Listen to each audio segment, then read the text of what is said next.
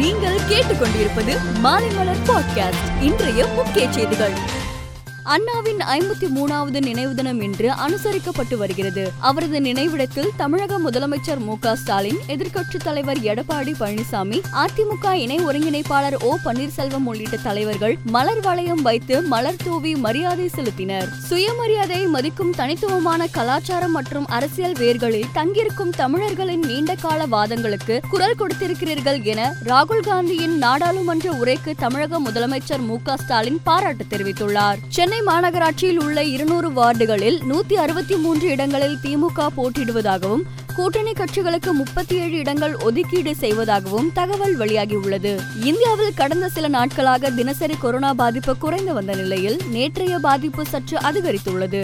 நேற்று முன்தினம் ஒரு லட்சத்தி அறுபத்தி ஓராயிரத்தி முன்னூத்தி எண்பத்தி ஆறாக இருந்த நிலையில் ஆறு புள்ளி எட்டு சதவீதம் உயர்ந்து நேற்று ஒரு லட்சத்தி எழுபத்தி இரண்டாயிரத்தி நானூத்தி முப்பத்தி மூணு பேருக்கு கொரோனா தொற்று உறுதி செய்யப்பட்டுள்ளது. கோழிக்கோடு விமான நிலையத்தில் ஒரே நாளில் இருபத்தி மூன்று கிலோ கடத்தல் தங்கம் பறிமுதல் செய்யப்பட்டது.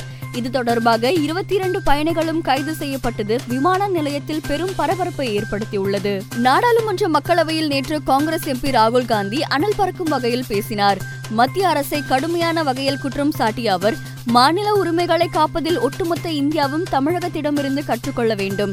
தமிழக மக்களிடம் தமிழ்நாடு மற்றும் தமிழ் குறித்த புரிதல் உள்ளது. அதே நேரம் இந்தியா குறித்த புரிதலும் அவர்களிடம் இருக்கிறது. எனவே உங்கள் வாழ்நாளில் தமிழக மக்களை உங்களால் ஒருபோதும் ஆள முடியாது. அது உங்களால் முடியவே முடியாது என பேசிய கருத்து மிகப்பெரிய அளவில் கவனம் செலுத்தப்பட்டு வருகிறது. இமாச்சல பிரதேசத்தில் கடும் பனிப்பொழிவு காரணமாக சம்பா ஸ்பிட்டி குழு சிம்லா உள்ளிட்ட பகுதிகளுக்கு இந்திய வானிலை ஆய்வு மையம் மஞ்சள் எச்சரிக்கை விடுத்துள்ளது.